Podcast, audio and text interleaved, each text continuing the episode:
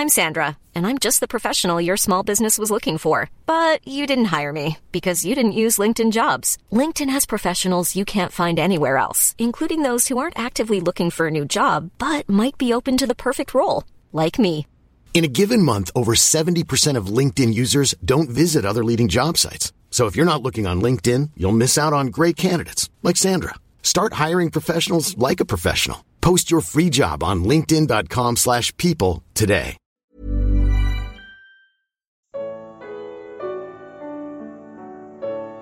Quantas ressurreições?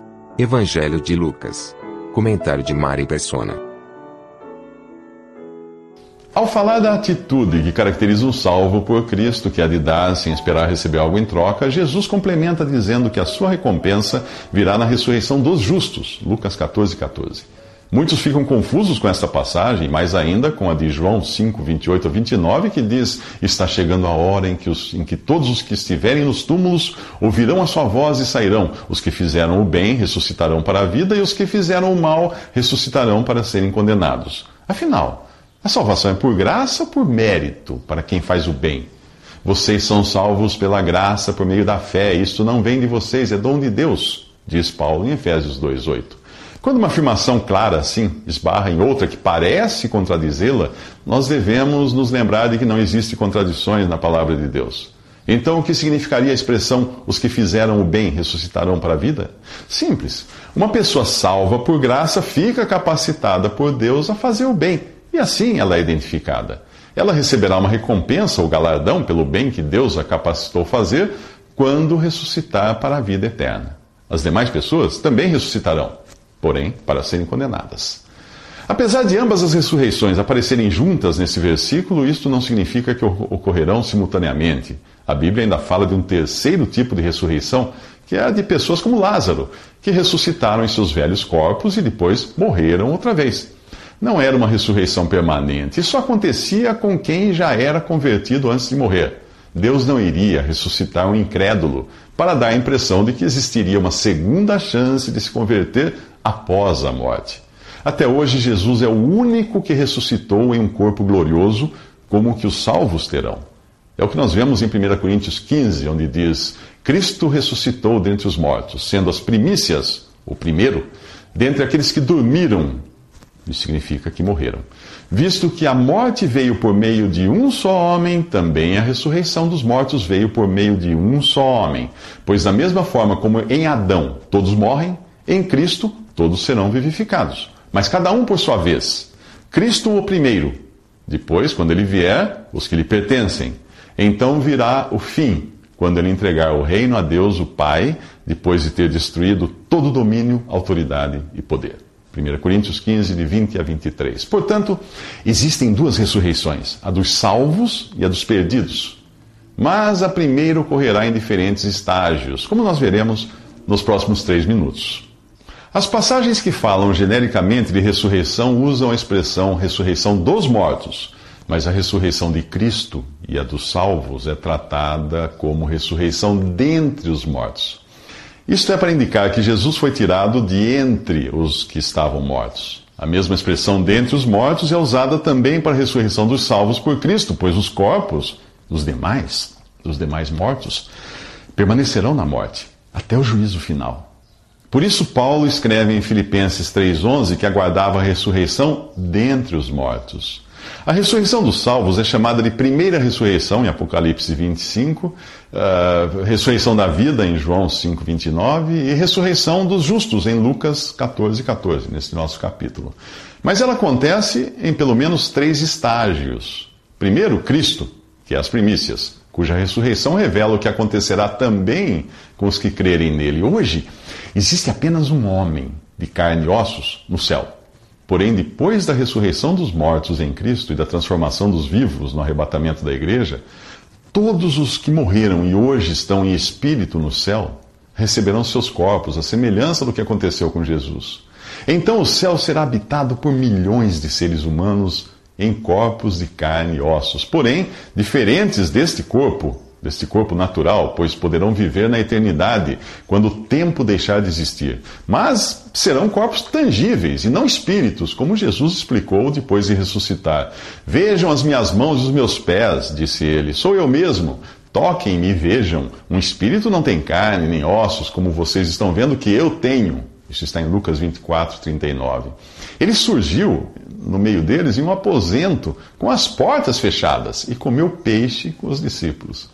A ressurreição de Jesus é a primeira fase da primeira ressurreição, a ressurreição dos que morreram em Cristo, e a transformação dos vivos no arrebatamento, é a segunda fase dessa primeira ressurreição. A terceira fase seria a ressurreição dos mártires da grande tribulação, que virá após o arrebatamento da igreja. Alguns acreditam que os santos do Antigo Testamento ressuscitarão nessa fase, porém eu creio que eles estejam entre os mortos em Cristo, de 1 Tessalonicenses 4,16, que ressuscitarão também no arrebatamento. Poderá haver ainda mais uma transformação dos corpos ou ressurreição no final do milênio, pois nós devemos nos lembrar de que a Terra, no reinado de 1000 anos de Cristo, será habitada por pessoas vivas, em corpos naturais, e que ainda haverá morte durante aquele período. Eu sugiro a leitura das passagens que falam da primeira, segunda e terceira fases da primeira ressurreição. Você encontra em 1 Coríntios capítulo 15, também em 1 Tessalonicenses 4, de 15 a 18... e Apocalipse 14, 13. Nos próximos 3 minutos veremos a segunda ressurreição. Mas eu espero, sinceramente, que você não esteja entre os que participarão dela. Até aqui vimos que Cristo ressuscitou dentre os mortos, sendo as primícias dentre aqueles que dormiram. Visto que a morte veio por meio de um só homem, também a ressurreição dos mortos veio por meio de um só homem. Pois da mesma forma como em Adão, todos morrem, em Cristo todos serão vivificados. Mas cada um por sua vez. Primeiro, Cristo, que é as primícias. Depois, quando Ele vier, os que lhe pertencem. Isso está em 1 Coríntios, capítulo 15, versículos 20 a 21. Essa primeira ressurreição, chamada assim em Apocalipse 25, foi inaugurada por Jesus, e ela ocorre em pelo menos 3 estágios, até que todos os salvos estejam em corpos gloriosos, imortais e eternos, à semelhança do corpo de carne e ossos que Jesus tem hoje nos céus. Mas e os perdidos? Esses ressuscitarão para serem condenados. Fala em João 5,29. E nós vemos isso também em Apocalipse 20, de 11 a 15. Depois vi um grande trono branco, e aquele que nele estava assentado. A terra e o céu fugiram da sua presença, e não se encontrou lugar para eles. Vi também os mortos, grandes e pequenos, de pé diante do trono, e livros foram abertos. Outro livro foi aberto, o livro da vida. Os mortos foram julgados de acordo com o que tinham feito, segundo o que estava registrado nos livros. O mar entregou os mortos que nele havia, e a morte e o Hades entregaram os mortos que neles havia. E cada um foi julgado de acordo com o que tinha feito. Então a morte e o Hades foram lançados no lago de fogo. O lago de fogo é a segunda morte. Se o nome de alguém não foi encontrado no livro da vida, este foi lançado no lago de fogo. Ao contrário do que alguns acreditam, o juízo final não é para ver quem será salvo e quem será condenado. Naquele dia, os salvos já estarão guardados como trigo recolhido no celeiro de Deus. O resto é palha. Como João Batista revela em Mateus 3,12, ao falar que Jesus traz a pá em sua mão. Ele limpará sua eira, juntando seu trigo no celeiro, mas queimará a palha com fogo que nunca se apaga. Mas não pense que isto significa a destruição literal dos ímpios, pois Jesus afirma que a vida natural que há neles não termina. Ele revela que no lago de fogo, o seu bicho não morre e o fogo nunca se apaga. Marcos 9,48. E você? Você é trigo para Deus ou palha para o fogo? A sua decisão de crer em Jesus e ser salvo para participar da primeira ressurreição só pode ser tomada em vida. Quem morre sem salvação nunca poderá ser salvo. Não queira pagar para ver. O preço é eterno e o fogo nunca se apaga. Um dos que estão com Jesus à mesa diz: feliz será aquele que comer no banquete do reino de Deus. Lucas 14, versículo 15. Certamente será um privilégio participar dos benefícios do reino de Deus, quando este for estabelecido pelo Messias na terra. Mas será que aquele homem e os outros que estavam ali, será que eles estavam cientes de que o rei estava bem ali com eles e convidando cada um a desfrutar desse privilégio? Hoje, apesar de exilado no céu, Jesus continua convidando a muitos, não do modo como fez com os judeus para serem meros súditos de seu reino, mas para desfrutarem de um privilégio ainda mais elevado, o de filhos de Deus e membros do corpo de Cristo, a igreja, que é a sua noiva. Esta reinará com ele, e não sob ele, como acontecerá com Israel.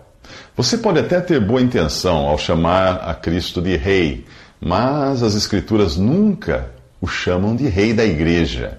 Para a igreja, ele é o noivo, um privilégio muito mais elevado do que o prometido a Israel.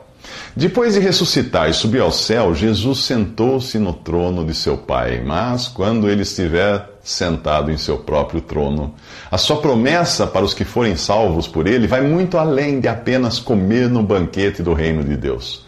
Em Apocalipse 3, versículo 21, ele diz: "Ao vencedor darei o direito de sentar-se comigo em meu trono, assim como eu também venci e sentei-me com meu Pai em seu trono."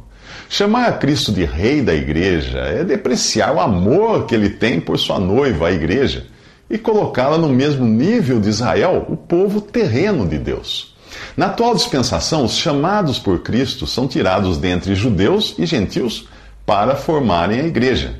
Judeus, gentios e igreja são as três classes de pessoas que hoje Deus enxerga no mundo. Como o apóstolo Paulo revela nesta passagem, não se tornem motivo de tropeço nem para judeus, nem para gregos, nem para a igreja de Deus. 1 Coríntios 10, 32. Para o cristão, individualmente, Jesus não é rei, é Senhor. E para a igreja, coletivamente, ele é o noivo, cabeça do corpo. Mas será que esses detalhes são tão importantes assim? Bom, na Bíblia tudo é importante, mas é evidente que ninguém precisa saber dessas coisas para ser salvo. Basta ter fé em Cristo, que é a única condição para se receber o perdão dos pecados e a justificação, que significa ser considerado justo aos olhos de Deus. O convite para estar com Cristo e com o Pai nos céus continua a ser feito neste mesmo capítulo 14 de Lucas, quando Jesus conta uma parábola para mostrar que as pessoas dão mais importância aos bens, trabalho e família do que a estarem na companhia de Cristo. É o que nós veremos nos próximos 3 minutos.